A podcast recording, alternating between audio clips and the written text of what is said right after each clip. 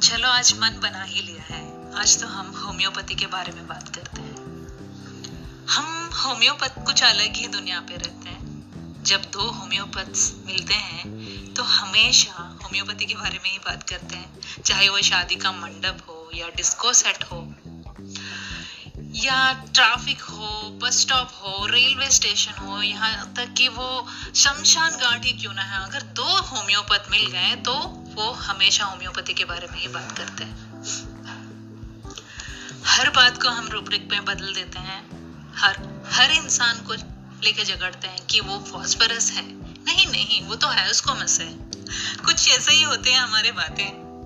हम कुछ अलग ही दुनिया पे रहते हैं। फ़ोन पे दोस्तों का नाम ड्रग के नाम पे सेव करते हैं। कोई लड़की बात बात पे आँसू की नली भाती है तो उसका नाम हो गया पल्सटिल्ला और कॉलेज की ब्यूटी हमारी फॉस्फरस। और वो जो लड़का डैशिंग हीरो, जिनको हर एक प्लेस के बारे में पता होता है और बहुत ज़्यादा एग्रेसिव होता है, सब लड़की का फेवरेट चुबर चुबर्कलिनो ऐसे ही होती है हमारी बातें। जितनी उम्र बढ़ती है, उतनी ही प्यार बढ़ जाती है हमें होम्योपैथी के प्रति।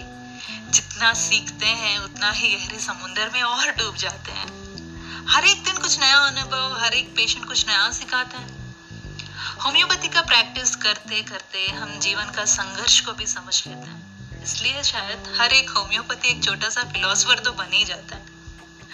क्योंकि हम सबको सुनते हैं यार, उनके दर्द भरी कहानी सुनते हैं और हम सिर्फ़ शारीरिक बीमारी ही नहीं, उनकी मानसिक तनाव को भी दूर करने के लिए मीठी मीठी गोलियाँ देते हैं।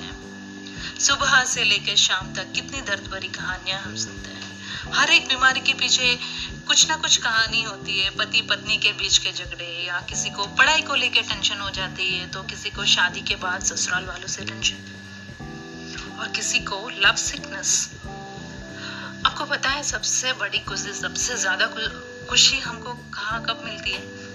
जब एक पेशेंट आता है और खुशी से बोलता है कि, मैम, आपका दवा खाने के बाद हम पूरी तरह से ठीक हो गए शारीरिक रूप से ही नहीं, मानसिक तनाव भी दूर हो गया और हम सबके साथ खुशी खुशी मिलजुल के रह रहे हैं। उससे ज़्यादा खुशी और क्या हो सकती है?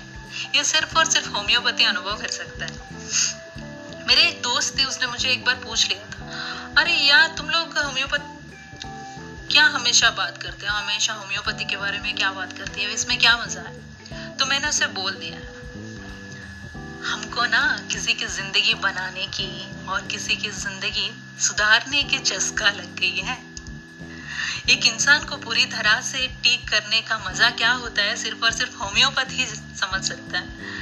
और सबसे आखिरी बात, हम पेशेंट को सब्जेक्ट नहीं, अपने मानते हैं। बस यही है हमारी होम्योपैथ का ज़िंदगी।